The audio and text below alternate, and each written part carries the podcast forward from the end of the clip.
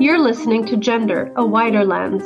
I'm Stella O'Malley, a psychotherapist in Ireland. And I'm Sasha Ayad, an adolescent therapist in the United States. Since 2016, my practice has been exclusively dedicated to gender questioning teens and families impacted by gender dysphoria. I also work with gender questioning teenagers and I facilitated support meetings for families and individuals who've been impacted by gender issues. We're curious about the concept of gender and how it's unfolding in the wider culture. Join us as we look at gender through a wider lens. Hi, Stella. Hi, Sasha. So today we're we're covering some interesting topics around gifted and exceptional traits in young people. I think we've both anecdotally observed that a lot of young people who have gender dysphoria or have detransitioned just kind of intuitively strike us as being incredibly intelligent. Um, and we'll start by looking at this idea of giftedness, which, you know, as we were preparing for the episode, Stella, you said that's a uniquely American concept. So tell tell me a little bit about how do these traits show up in Ireland and how do you guys conceptualize exceptional learners, let's say? Uh, we tend not to in Ireland. If somebody's a very bright kid, uh, it wouldn't really get commented on and it wouldn't get identified and it certainly wouldn't get tested and you wouldn't get put into special classes. Now, the parent might run around kind of talking about it or the parent might secretly hold it to themselves.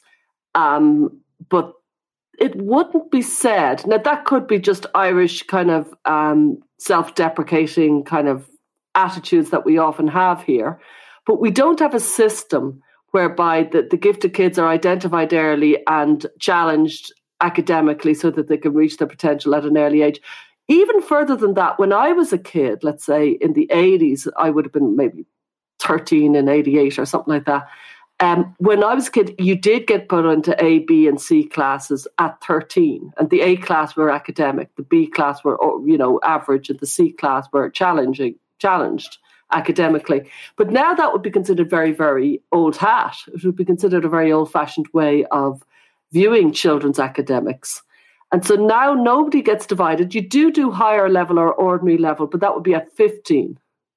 So we've really pushed it off, and no 10 year old is getting pointed out unless they're Einstein or unless there's a mother who's very interested in getting them tested. Nowadays, if somebody says gifted, one anybody Irish would hear American, an American style mm-hmm. of parenting, an American style of pushiness, an American style of obsession with categorization an American style of intervention. You know, there's an awful lot of Americanization, and it is very much creeping into parenting in Ireland. There's no doubt about it. And so yeah. it's said more in the last five years than it was ever said before, but it would still be considered. I'd be interested if listeners want to tell me different, but it would be considered mostly an American concept that's coming over. Yeah, yeah. But can you tell me what is going on? Because I don't understand it. People, I, I, I meet Americans who say they're gifted and they were put into a special classes. And this is at young ages. And my jaw hits the ground because I think the pressure on these kids. So, what is the situation? How does it happen?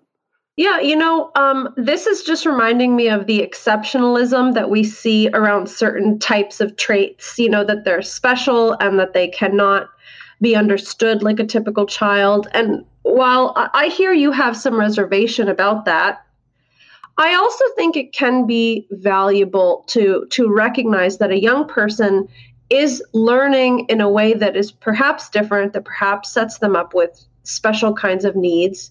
You know, to be honest, you asked me about how does what is going on there. I'm not an expert. I also don't have children, right? So I I can only share with you what I know as a therapist, as a counselor. But um, in America, there there certain, seems to be a certain kind of cohort of parents that is interested in getting their child tested for giftedness.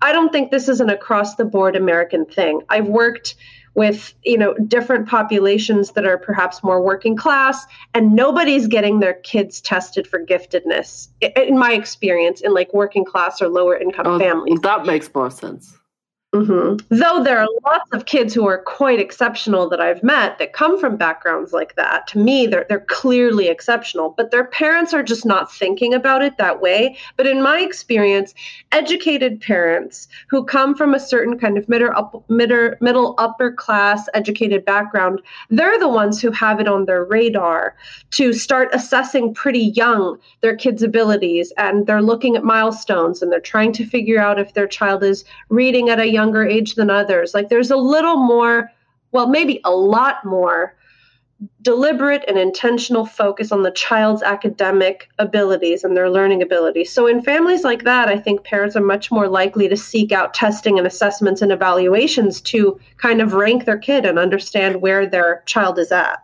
But there seems to be some sort of system within the schools that if the child is, is assessed as gifted, they will go into a special class of other gifted kids.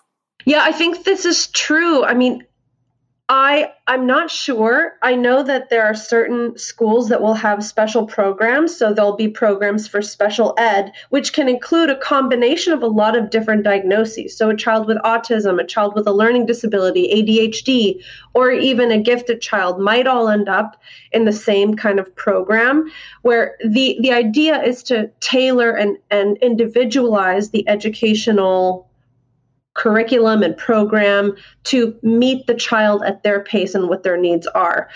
Um, there are also kind of small private schools here in the US that are geared towards um, kids with exceptional learning abilities or learning disabilities. And so you can find pockets of schools where kids are kind of insulated with other supposedly similar peers.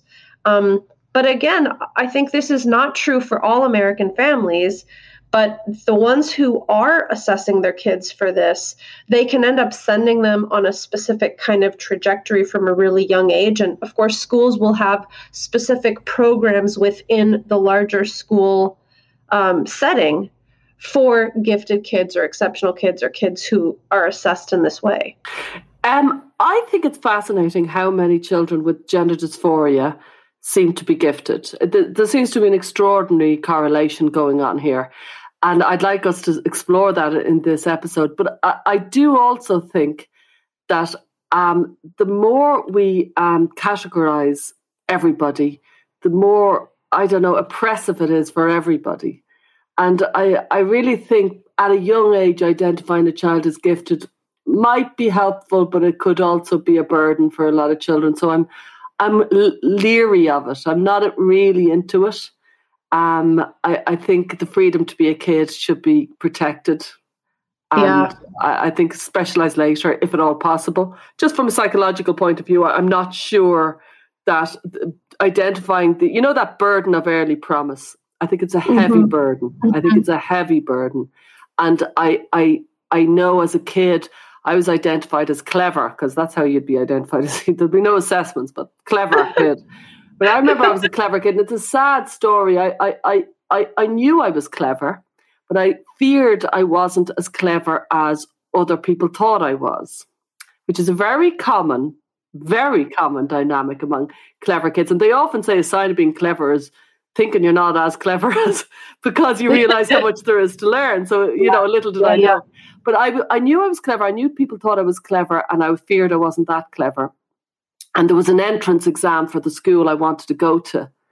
And I I was freaking out about it silently because I thought they all think I'm going to be brilliant, top of the class, 100%, and maybe I'm not. And nobody will know it because up until that, I'd gone to an unusual school. I'd gone to an Irish speaking school, so I was out of things. And I thought, this is my first test, 12 years old. And you know what? This is a horrible story. I bottled it. I bottled it. I didn't go. I said I didn't want to go to school. Nobody questioned it. And I ended up going to a dreadful school. That re- I know for the next five years. When you say I bottled it for all I of us, said about three days. Oh, so oh, sorry. It means I chickened out. About oh, three, you just never took it. You never about three days before the exam. It was weighing heavily on me. Twelve years old, just oh, saying nothing to nobody because twelve-year-olds keep their secrets. They don't even know their secrets. They don't even know they're chickening out. Do you know what I mean? They don't know. I was all over the place. anyway, very much this is the burden of early promise, very much identified as clever and it weighed heavily on me. And I didn't take the test and ended up going to a school that very badly didn't suit me. De- was out of my neighborhood because I missed the main school because I didn't go. I, I said I didn't want to go to school about three days before the uh, exam. Mm. Horrible, isn't it? well it's it's kind of sad and it's true that once you have that label put on you a whole host of complicated psychological processes kick off you know even if you had owned that label then there's the kind of embarrassment of claiming that you are more intelligent than other kids and that can be a terrible feeling. I mean there there's no easy way to be labeled as gifted whether you like the label or you don't like the label. I mean it's messy. So i i really hear that. And mm. i do think that there's kids can kind of get set up with this expectation that they're going to be exceptional all the time. And then you know that can lead to this perfectionism whereby i'm like well what about when the kid just wants to be a normal kid and kind of irresponsible sometimes you know teenagers teenagers need to have moments of um, not being perfect. And so I think that label can can exacerbate the traits that young people who who are exceptional already have which is wanting to be exceptional wanting to learn as much as they can wanting to be intelligent wanting to score well so you know, it's not always a bad idea to assess a child and, and get them the support they need, but we're just lifting up that this is really complicated and it does come with all kinds of baggage. And I, I wonder too, I mean, I know this isn't a big deal in Ireland, but what about the parental psychology, right, of parents who have a gifted child or they're interested in their child's giftedness do they talk about that with other parents how does that end up playing out in their relationships with oh that happens in ireland oh it does it's not gifted though not mostly clever? it's called clever clever yeah, yeah.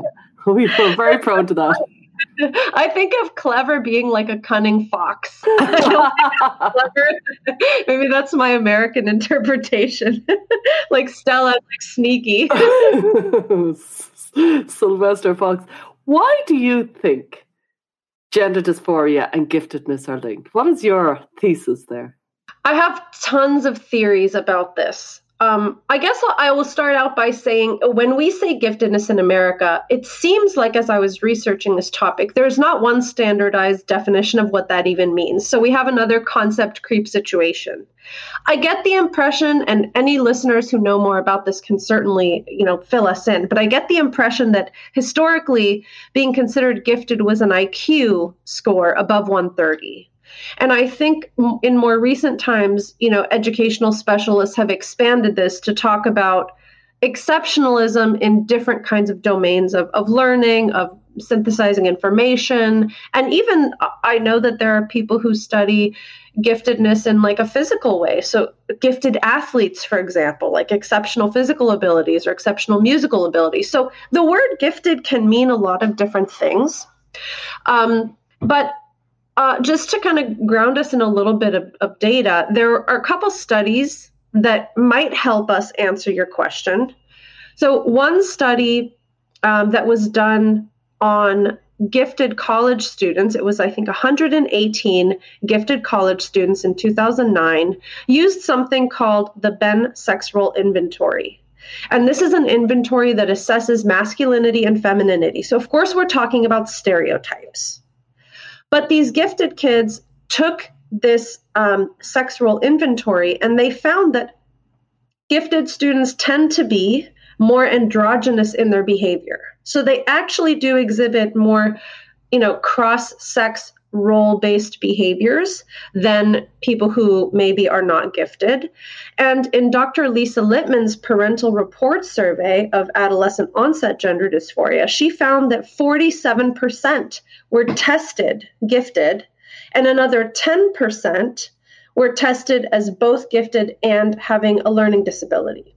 So it seems like just from looking at some of these numbers that people who are androgynous uh, or people who are gifted are more likely to be androgynous.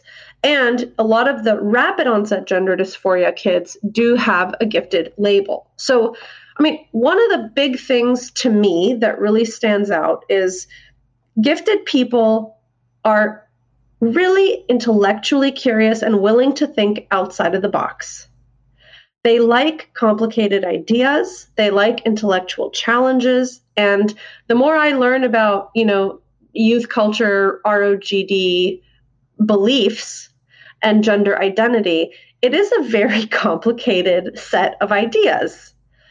And I think that that's intellectually tempting for young, gifted kids who kind of like that intellectual puzzle. They're very cerebral. And I just feel like there's something about that that way of thinking differently than their peers that really comes naturally for gifted kids. I wonder about that androgyny in that in that study.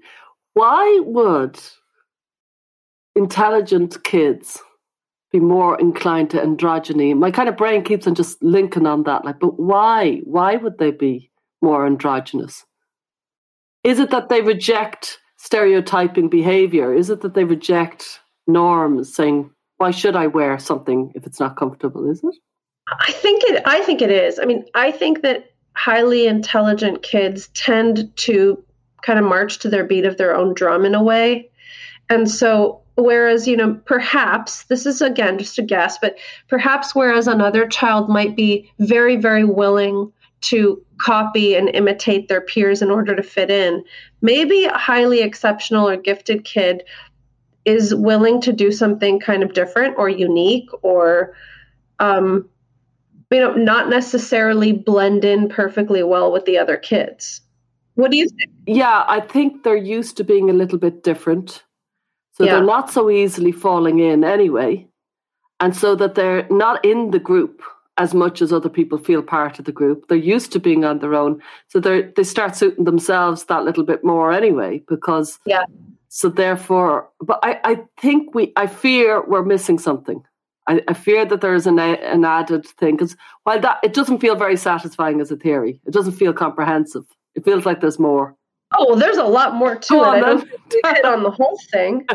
Well, for sure, kids. I mean, kids who are gifted also start asking these huge existential questions very early. Yeah, and I think they feel sometimes kind of this existential depression and angst. Yes. can be very powerful around adolescence.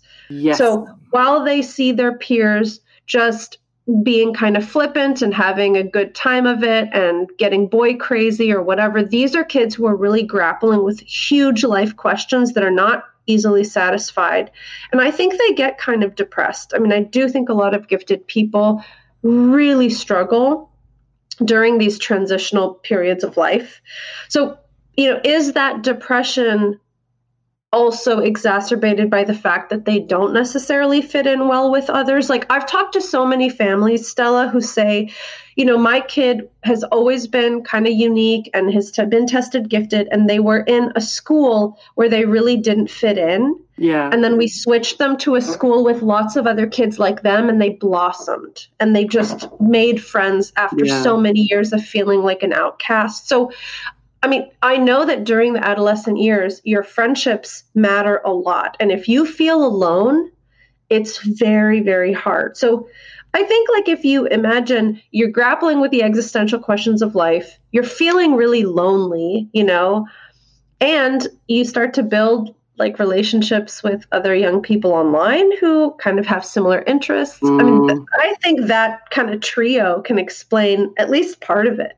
It explains online um, trans identification and finding a community and seeking a community for starters and then finding a community. It, it does explain that. It doesn't really explain that the study was a 2011 of the androgyny. Do, do you understand? Yeah. It doesn't quite explain that. It explains the 2009 study. Yeah, yeah. that that's the thing I'm, I'm kind of still going back to, and it's so noticeable. But also, I would say what lifts up for me is, you know, ASD and autism spectrum. That does is very linked with androgyny and just basically not seeing the social norms of why you should wear that clothes or those shoes mm-hmm. and then also not buying into them mm-hmm. you know what i mean and mm-hmm. also when you're gifted, and I think you've spoken very eloquently on this before, you can be very intense and very sensitive. And if you're intense and sensitive, um, you you are inclined to not wear clothes that are uncomfortable, mm. and you mm. have your clothes that are purely on the basis of they don't annoy me these clothes, and that's why I wear them, and I don't care what they look like. Get away from me. I'm I'm thinking bigger thoughts anyway. Mm-hmm. So all of that makes me think why gifted kids might be androgynous might be because they're they're just going for they're going for clothes for different reasons than other people. Yeah. yeah. Is that what androgyny is? Is that just purely your clothes and your hair? I wonder. Yeah, I, I think some of it is also behaviors. Um, I'd have to look at the inventory more closely to to answer that, but I think that's definitely getting closer. I think that's probably right. And I'm also thinking about, you know, let's just let's just take a, an example to ground this in something a little more concrete. Let's say you have an adolescent boy who is, you know, coming of age, he's 13, 14, 15, and the way boys in his peer group gain like status is by being kind of tough or making certain types of jokes about girls or whatever. Oh yeah a gifted kid who is, let's say, more, I guess, justice oriented or deep. a little more deep, yeah, yeah, he might say, I'm not doing that. Like, I'm not going to violate my values to fit in. Like, I think that ability to hold fast to one's own values, to stay true to yourself, like, maybe that's something that highly intelligent or exceptional people are more willing to do. I don't know.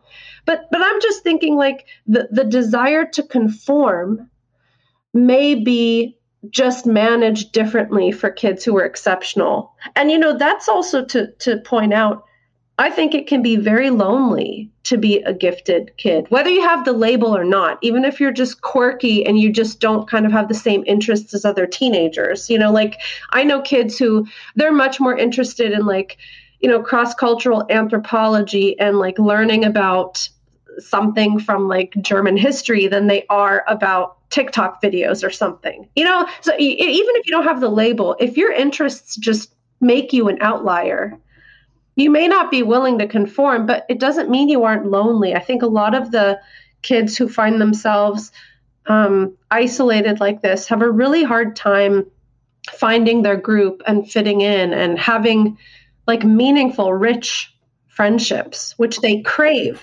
For me, that's the biggest, the biggest issue. The biggest issue for somebody who is intelligent, gifted, whatever you want to call it yourself, the loneliness and the isolation of that person can't be understated, and it it wallops at around about eleven or twelve because up until then you can kind of go with the games and you can kind of you know you can get distracted you can and then existential thought depth you know you're you're you're kind of you're going deeper than other people. You're asking questions. You're being noticed for being different. And yeah. you know children there's nothing more conforming than children. And they don't like difference. And it's kicking in hard and fast. It might kick in a little bit younger but it, it's very much an issue. And the loneliness of being very intelligent i don't know how we can manage that you, you know what I mean? That, that these kids do need to find their groups, they do need to find their peers, and so therefore they should have opportunities. And yet we have to balance that with the burden of saying, you, you know, you're, you're intelligent and therefore you need to find your peers. this is, you know, we really, adolescence is so tricky because by the time you're 25, you've figured out you're clever and you've met your clever friends. But until then, you're all over the place. You know what I mean? lucky, I mean, if you're lucky at 25, well, yeah, I feel yeah. like in our generation. If you're me, you're me, 46. your clever fox friends. yeah, that's you, Sasha. yeah. Okay, that's me. Um, but I mean, I think in our generation, I don't know why. It just anecdotally, it just felt easier to make friends. I think. Um, I, I know a lot of young people today have a hard time socially connecting with each other. And so I wonder if by 25 most young people today have met their their group. I don't know if they have. I remember the relief of meeting somebody who who kind of got me. Do you follow me? Uh, uh, intellectually, I got him and he got me. I was about 17. Well, oh my, well, I was 17. It was life changing. It was yeah. like suddenly getting into the water, having been dry on dry land all my life. It, w- it was incredibly profound. Yeah. And so when you do meet somebody after being isolated all your life, it, it, can hit very, very heavy and very hard. And if that happens to be an online community who are awash with theories and concepts and complicated ideas, I could just imagine you're just swimming along going, give me more, give me more. Let me think about this. Let me discuss this. And frankly, I don't want to talk about the, the, the, the transphobic ticks all around me. I want to go to my community. Yeah, Do you know, that's right. I can so see how they just suddenly think these are my people and I've no interest in anybody else. Yeah. I think another thing you, you talked about 11 year olds, 12 year olds, another thing that I think starts to happen around like late elementary school is that schools will start to split kids up by sex boys over here girls over here or whatever. And mm-hmm. i think the the highly deep thinking kids they immediately notice that and they they feel kind of weird about it. Again that kind of philosophical question of like why are we doing this? Why are boys and girls being treated differently? Whereas maybe other kids don't even bat an eye about it. Mm. so there's a lot of stuff that starts to happen around that age including the isolation that we talked about in the social struggle and you know um, I, I read a really interesting book called living with intensity and it's about this trait of it's almost like a physiological trait of your nervous system reacting stronger and taking in more from the environment. And, and, we'll talk a little bit more about this theory, but one of the things I remember reading was that intense kids crave really deep relationships. So they're also dissatisfied with superficial relationships that are very common in teenagehood. Teenagers can be quite petty and quite flip about things. So these deep kids, they want intense, dramatic, mm. real relationships where they can get into these questions about life. And that's hard to find. I mean, it's generally hard to find, it's especially hard to find at that age. And you know what? You know, in other generations, they found each other through the music they liked. They found, they really did and it's really noticeable to me. I used to, you know, tutor kids in, in different languages and stuff like that. And um, a common question to prepare them for the language exams was, you know, what music do you like? What films do you like? Things like that. Tell me about yourself. And then I noticed the kids had very little to say about music. So we're talking about 2000 to 2010. And I noticed music is just not a feature in teenagers' life. It's sliding away as a feature. And now it's just throwing. Music is like, what's your favorite color? They've just so little to say about music. While I would have talked for months about music. I had so yeah. much to say about music. And I think a lot of the depth that you can find in the lyrics of songs, you, you move to poetry, you move to novels, you move to literature from music. You start in music and you move and you find your depth in the arts.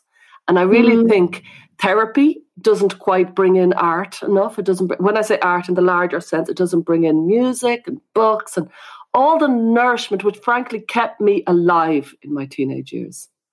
That, yeah, I just think we're you know, missing it, man. We got to yeah. get it all in.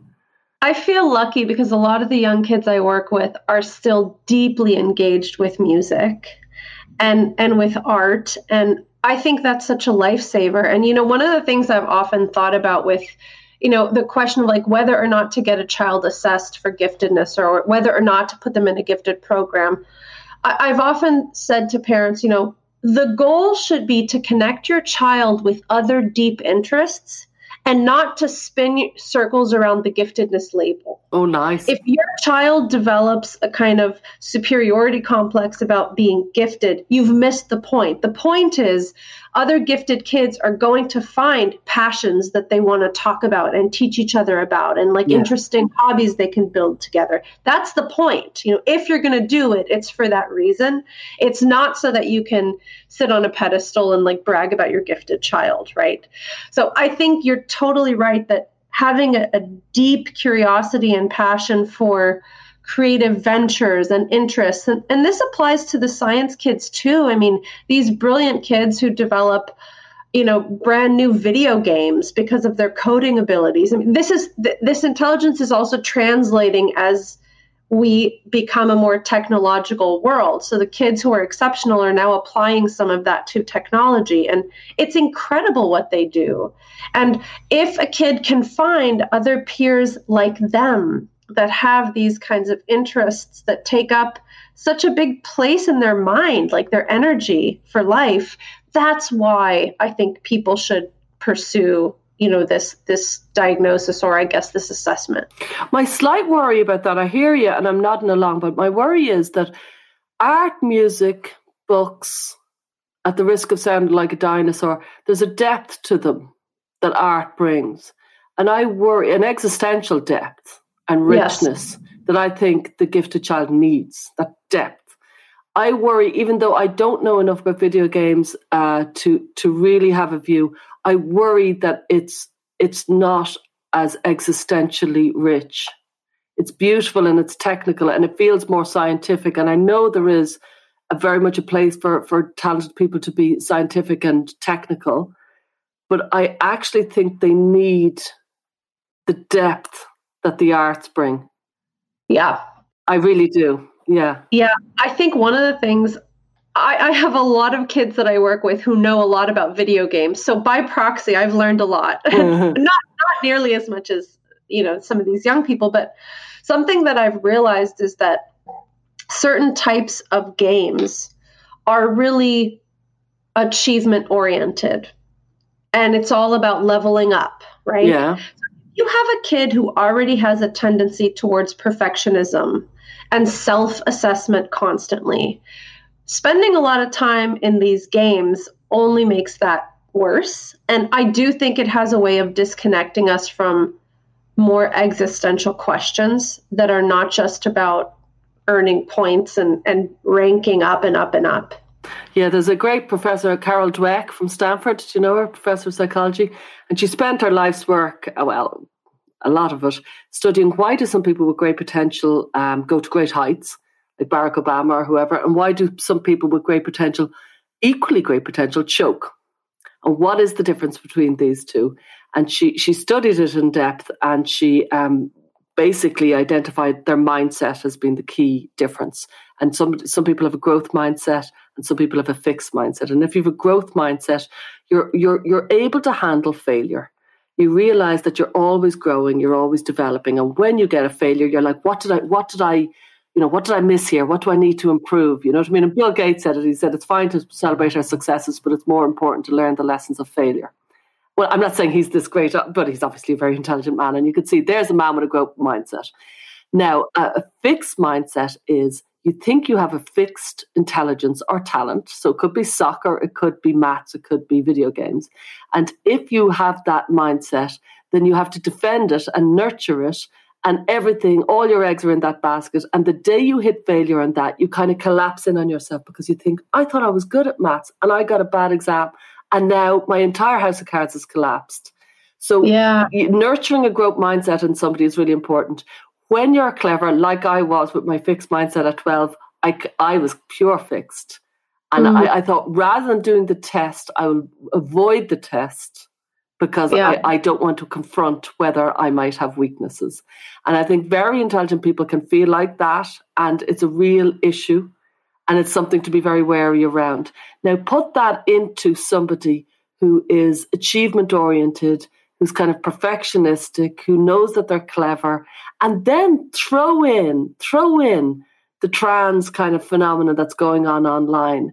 Then they want to be the most perfect trans person. They want to they want to kind of identify imperfection. They want to go through yeah. all the things and they want to do them as fast as possible because they don't want any shoddy version because they've already identified themselves as exceptional, so they have to be exceptionally trans. They can't be a little yeah. bit trans identified. They have to go all the way because that's their mindset. And I think it's really, really care, a really, really dubious and dangerous mindset to have. But anyway, her book yeah. is called Mindset. It's a really good book. I'd recommend it. Okay, we'll put that in the show notes definitely. Um, yeah, I mean, one of my favorite phrases to use in therapy is you are in a process. You are in a process. Nobody starts out great at something that they've been doing for five minutes, you know? And um, I think that desire to kind of reach mastery level really quickly is very common. And I've seen that in a lot of my exceptionally brilliant young people. And it can be crippling. It can put you in a position to where I'd rather not start at all or not try at all. Yeah. Unless I can be perfect at it. And that's a paralyzing mindset. Yeah. This fear yeah. of failure, if you want to know whether you have a fear of failure or whether you're um, you know, very driven by ambition, it's it's quite easy to figure it out just for people to for people to know. A fear of failure basically on the day of the exam or on the day of the big test or the, the, the competition, you're kind of vomiting in the waste paper basket. You're very intense and nervous. Afterwards, you're full of you know exuberance and you're thrilled with yourself but beforehand you are not in a good place. Well if you're just driven by ambition on the day of the exam you're like muhammad ali. Come on bring it out. I'm going to show everybody how fabulous i am. You're on and up because you know i'm i'm i'm i'm on. I'm on. This is this is my strength. You know what i, I mean? Think i have that to a fault because a lot of times I would think that I was going to kick ass on an exam and I would be so excited to take it. And then the grade would come back and it would be so bad. That's so sweet. whatever dial I have is like accidentally cranked up. But I think we need to be aware that so many children come to me, and I've no doubt come to you, and they are bent, bent backwards by their fear of failure. They are absolutely, this is a huge, big issue in today's generation to an extent that when I give a lot of talks in schools and stuff, every single time I talk of a fear of failure, hands shoot up. Every single time I mention it in a talk, people come up to me afterwards. How to get over fear of failure? Fear of failure. It's huge. And Carol Dweck said, you know, people, of a lot of children are being raised to be slaves of praise. And so, mm. what started as a lovely movement in America in the 1980s of praising children and raising their self esteem has led to children being completely slaves to it and reliant on it and always seeking external validation rather than having the very pleasant and profound gift of self evaluation where you know when you nailed something and you know when you didn't. And that's a really lovely thing to kind of nurture in a kid. And it won't just in case parents are having a freak out if they're listening to us, it won't be done in a year. You know, you, you give yourself time to kind of re nurture it in your kids you address the fear of failure. I personally think it should be mentioned that somebody is has a fear of failure rather than pretending this is all ambition and this is all yeah. hard driven. That it's actually more satisfying um, on your soul if you say, yeah, you, you, might have a fear of failure here, and we might need to kind of help ourselves out with this because it can be very much a heavy burden. Mm-hmm. Yeah, it can get people very stuck. I mean, you can't move forward if you're afraid of the next step. Yeah. I want to shift a little bit to talk about this concept of overexcitability, which is um, something that is probably also American. I mean, it was, uh, I think, first coined by, I believe he's Polish, a psychologist researcher named Kazimir Dabrowski, Dabrowski, and he identified these kind of five domains by which, again, he says this is like a nervous system thing. Five domains by which people just have disproportionately large intakes. And those five domains are psychomotor, which has to do with our physical kind of self and space, um, emotional overexcitability, sensual, having to do with the senses. You kind of alluded to this with the clothing and the comfort, intellectual overexcitability, and imaginal overexcitability, which again probably relates to that creativity, the art, the music. But there are these five areas where, um, you know, I think a lot of young gifted kids, when when you start to think about them through the lens of these five domains, you can really identify where um, those kids might be overexcitable. And I wonder if you have heard of this concept. Are you familiar with this? Maybe we could just talk a little bit about this. Um, I've heard it mentioned, but I haven't studied it well. But I I know it well, insofar yeah. as I see it with the clients very often, and it's something that comes up again and again and again. The overexcitability. It feels like we're living in a, in a very overexcitable world, and I think it's it's it's definitely being uh, exacerbated by the online and that you know it was constructed by psychologists and you know the you know the social dilemma is a great film and i really recommend anybody who's listening to watch it to give us a kind of an example of how it can lead us to excitability.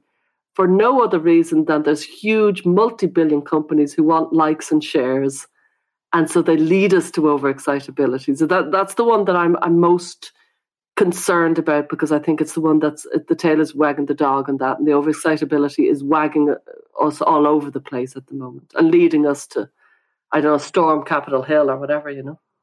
I guess which which domain would you think that is or can you describe what you mean like how is it making us more overexcitable? I think um, it's leading a, a heightened atmosphere online. The reason why we've got a heightened atmosphere is that the the social networks are are checking into they're kind of what's the word? They're clued into our emotional brains because mm. they know that's where they will get more shares more likes more traction. And i think psychologists have studied this very clever psychologists have studied this so that their companies whether it's twitter or facebook or whatever it is or snapchat will get the most traction.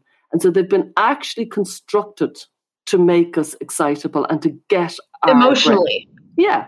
yeah. Emotionally excitable. And you okay. know that that that great line from well, terrible line from from journalists journalist school, which is if it bleeds, it leads.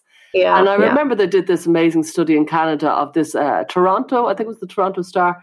It was certainly a, a, newspaper, and they realized that, that every single day, maybe it wasn't Toronto Star, correct me if I'm wrong, um, and they realized that every single day the paper had led with a murder, which was strange because there hadn't been a murder every single day in that uh, year in that city. And they, they studied it and they realized, oh my God, what's happened here is they've gone out of the district to get the murder in, to get the front page, because that's how you sell more papers. Now expand yeah. that into the social networks, and that's how they are getting us. They're they're they're bringing us in with high emotion and shocking stories, and everything is on that heightened level. And then a heightened, isolated thirteen-year-old checks into social media and just sees, "Whoa, this is just yeah. an emotional storm," and off they go on a roller coaster. Well, I mean, one of the emotional overexcitability traits is just having really extremes of emotions which i mean that's also very typical for adolescence we we all went through that.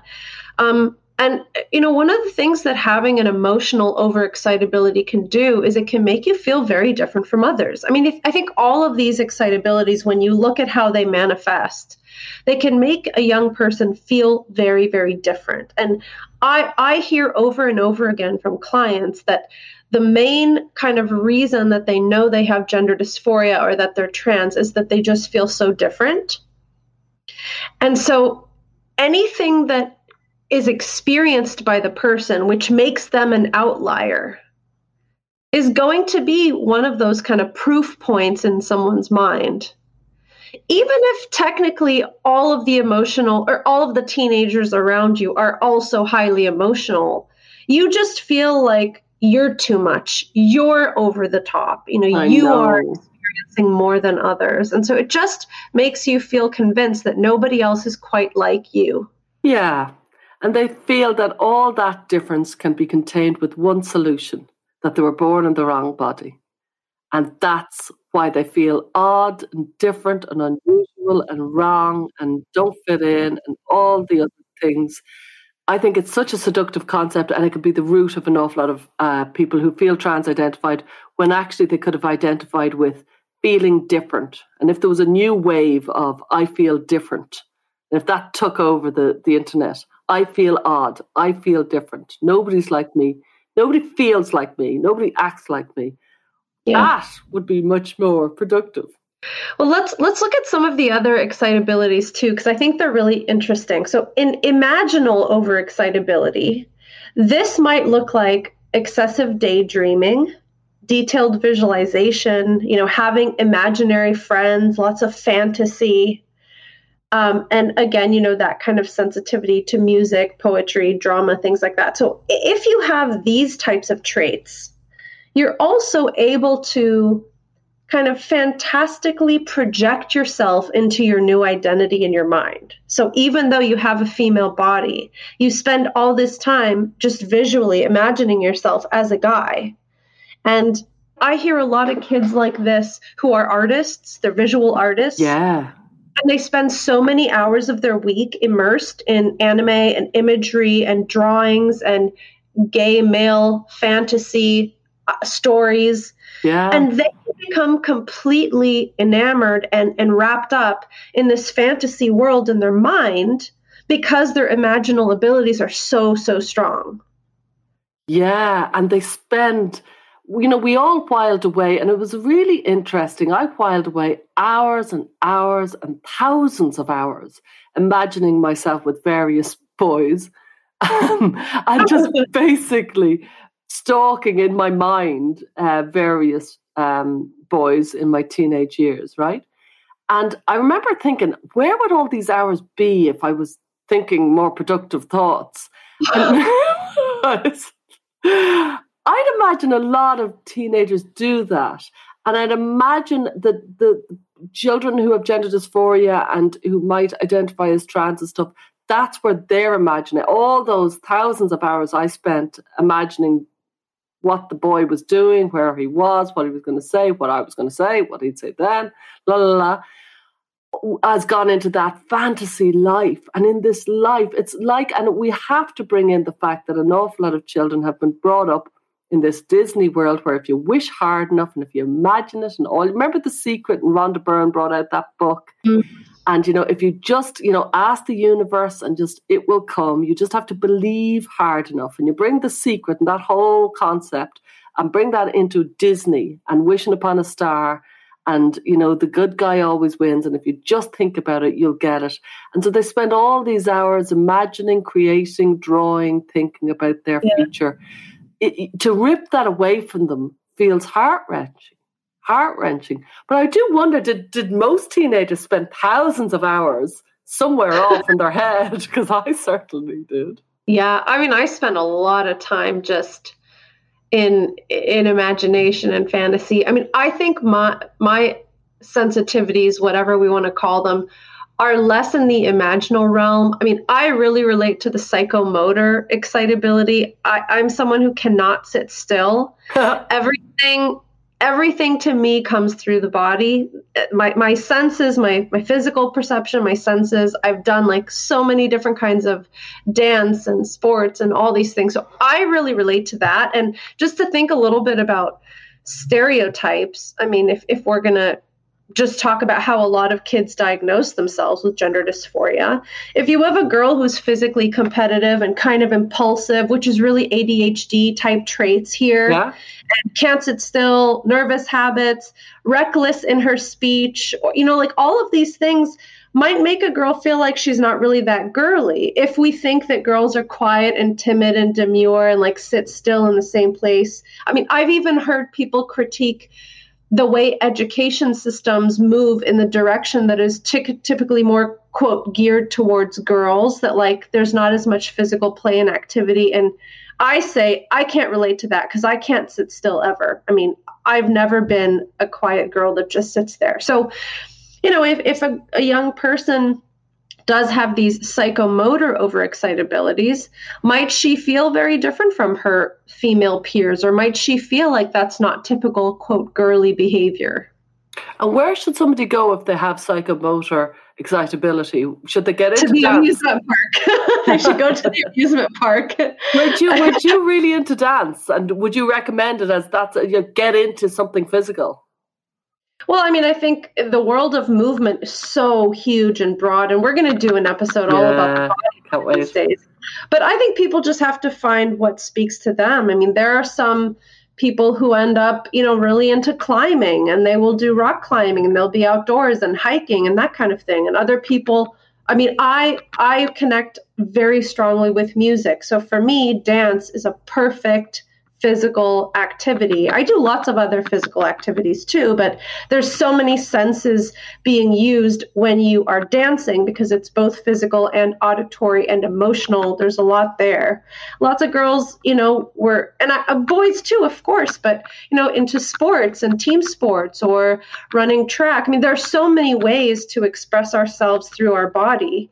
So I don't know if there's one particular place a person should go, but if you have a lot of physical energy, I, I worry that some kids are expending that through gaming and yeah. not actually through physical play. And you can't you can't like hardwire or, or, i guess you can't rewire that energy into your fingers and gaming because you crave physical stimulation like you need to actually physically get that out of your body so i think that's interesting i think you've lifted up a really interesting topic um, my first book was called cotton wool kids and it really studied the impact of how many children are living an indoors life and you know the organic you know prison and it's it's a cotton wool life, you know what I mean? And they're inside an awful lot, and they're on their screens, and this COVID generation even more so. And um, those physical kids are particularly prone, I think, towards uh, the, the games because they've got some sort of, I don't know, physical like a restlessness. Yes, Yes. And uh, the, the, the frankly Machiavellian psychologists behind the video games are saying, yeah, bring them over. We, we'll get your physical kids and we'll make them monsters on video games. Yeah, and like, I yeah. know there's some great beauty in video games and I know you can't write it all off, but I do really worry about the screen based childhoods children are having. And I honestly think childhood is getting worse. I don't think it's getting more fun. I think it's it's it's limping at this stage. It's not it's it's not as fun as it would have been. And I know I know people would say, yeah, but it's safer. And I'm like, yeah, but we have to balance because just because it's safe, you want to stay safe. You you bring your kids up in a padded room, throw them screens, and that's safe. And then suddenly it's not safe because it's not mentally healthy. So you have to balance your safety with your risk, and you have to. I think children aren't out enough, and I know you know there's a good few books on screens and children and they've noticed in studies, and it's very interesting, that the more physical restrictions on children, as in their, their radius of activity around their house. So back 30 years ago, the radius of activity for a 12 year old might have been three miles. And now mm-hmm. it's about 500 yards. It's much shorter. The radius of activity is really, really, really reduced. And the more physical restrictions on a teenager, the more risks they take online. yeah. That's not surprising. I mean, I sh- I went, oh, but you know what? It makes perfect sense because that's yeah. part of the impulse of adolescence is to be risk taking. You need and so risks. You're to find your way. You're going to yeah. find your way. And what what what these gifted kids? Where are they taking the risks? In their brain, they're taking kind of psychological risks. They're pushing yeah. themselves. They're challenging themselves. They're going into queer theory. They're they're really kind of ex- risking their brain if you yeah. follow me. I think that's where they're going. And I can see why, because they're not having any physical risk. There's not enough risk in their life. There's not enough challenge because it's indoor, yeah. screen based, and they feel the need to kind of push out. Yeah. I mean, I've heard I've heard others talk about this, but in my experience, the kids who develop ROGD are usually usually not um, highly athletic kids you know, I think there's some kind of yeah. risk that is done when we are physically pushing our bodies in, in a certain way. But if you don't really push your body beyond its limits, what's next? You know, I'll push my brain, I'll push my ideas, I'll push my identity, I'll push my presentation. So I do think that need for kind of pushing boundaries exists, whether kids have the opportunities or not. And, and the last area of um, overexcitability that we haven't really talked about is the sensual overexcitability, having to do with the five senses. So these are kids who really appreciate beauty.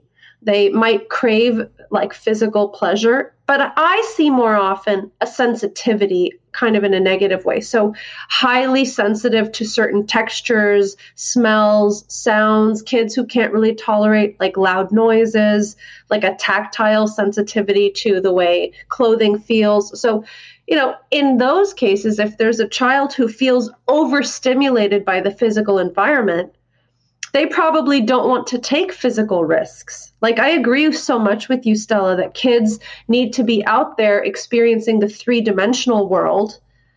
But if there are kids who feel, you know, like, oh, I can't go outside because it's too hot, or I don't like the smell of, you know, I don't know, some kind of thing outside, and they're just indoors all the time, they're going to take different types of risks if the sensual capacity is overloaded easily. Well, yeah, and more than that, there's been a societal shift since the 80s, and I studied it in depth in that first book, Cotton Wool Kids, where, you know, stranger danger got over overstated, very badly overstated, and it made an awful lot of parents very scared. And they've even, you know, it, there's some great podcasts on it. They've even identified which was the first kind of stranger danger that kind of hit America really hard. And from that, the children's um, physical freedom got very restricted. And as it got restricted, it got further and further restricted. And as it got restricted, a multi billion industry was growing on screens at the very same time. And now, as a result, we have an awful lot of obesity and we have an awful lot of very physically restricted children who don't want to go out because they haven't yet. They're like the caged bird where the window is open and the bird doesn't want to go out because they're afraid to go out because they've been led to believe outside is fearful, it's scary, it's it's too big and intimidating. And those children these days don't want to go out. They want to go on their screens because that's where they're comfortable. And they don't know what they're missing. But I know clients have told me my friends are better online, I'm better online, and the sex is better online. And they've never actually kissed or had any fumbles because they haven't been willing to go there physically. They'll only go there through the shield of a screen. It's a mm-hmm. restricted mm-hmm. life and they don't know what they're missing. And it's it's a really frightening combination of what's happened. And put a gifted kid into the middle of all this, and you're really getting, of course, they feel awkward because they are gifted, they are alone. They might feel physically um, what's the word challenged because they know they're psychologically challenged they've developed their intellectual brain and they mightn't have developed their physical side of their life. And so they're afraid to meet people from the opposite sex or people from their own sex. They're afraid to develop their sexual body because their sexual body has never really been to the forefront of their life. Their own body, their physical body, hasn't been something that they're proud, proud of. They're disconnected from it and they stay screen based with it. Mm-hmm. Yeah, I mean, we talked about the physical side, and at the beginning, we were talking a little bit about the, the, intellectual side and this kind of playing with new ideas. And I'm thinking about, you know, the programs that do cater towards these types of exceptional kids.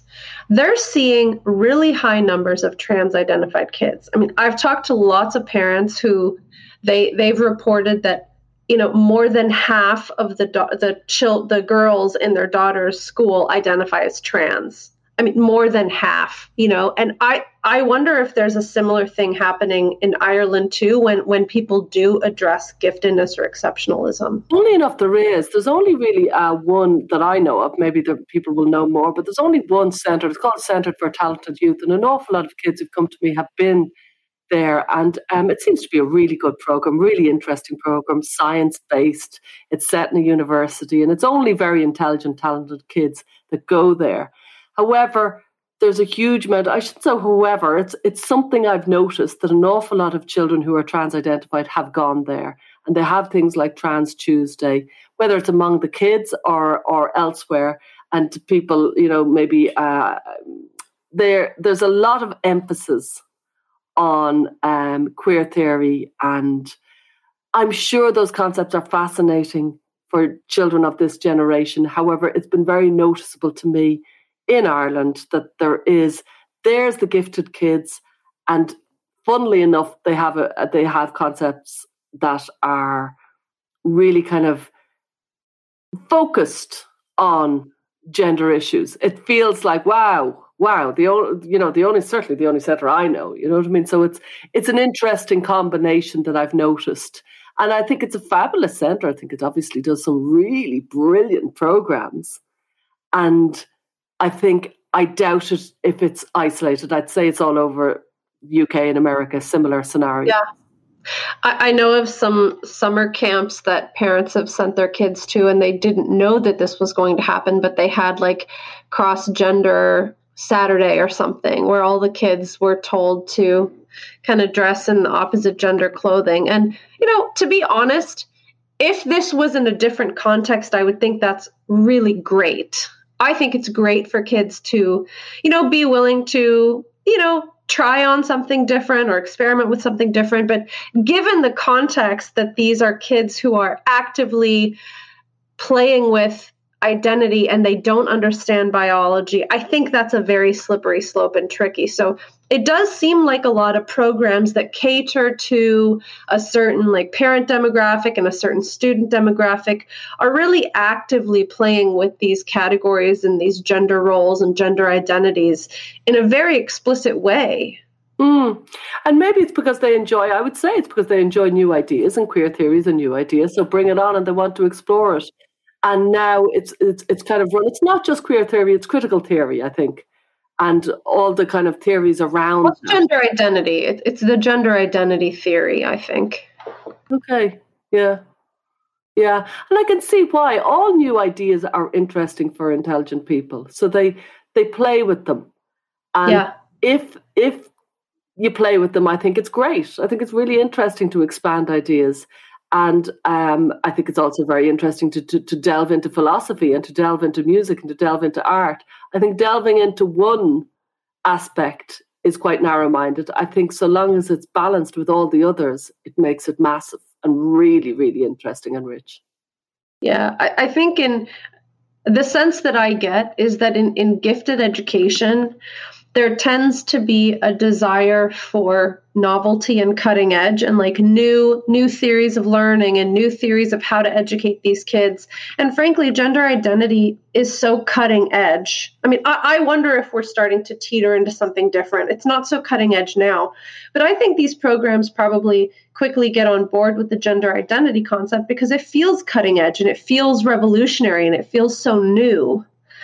Um, though my opinion is that it really lacks existential depth, which I think we were talking about earlier. This is what intelligent, exceptional young people crave.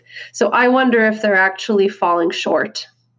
Yeah, and if I if I if I you know knew a child and I know many of them who are are very gifted or exceptional and they're hitting the kind of stormy seas of 11 12 15 16 the biggest gift you could give to them is what you identified, which is depth, passion. that's that's where you'll feed them. That's where you'll nourish them more than anywhere else. Thanks for joining us this week on Gender, a Wider Lens. This podcast is partially sponsored by RIME, Rethink Identity Medicine Ethics. RIME is a nonprofit organization dedicated to improving the long term care for gender variant individuals. Visit rethinkime.org to learn more. If you found value in our show, please review us on iTunes and subscribe so you never miss an episode. And you can follow us on Twitter, Facebook, or Instagram. Just go to our link tree. That's linktr.ee slash widerlenspod. Our discussions are for educational purposes only and are not intended as a substitute for mental health services.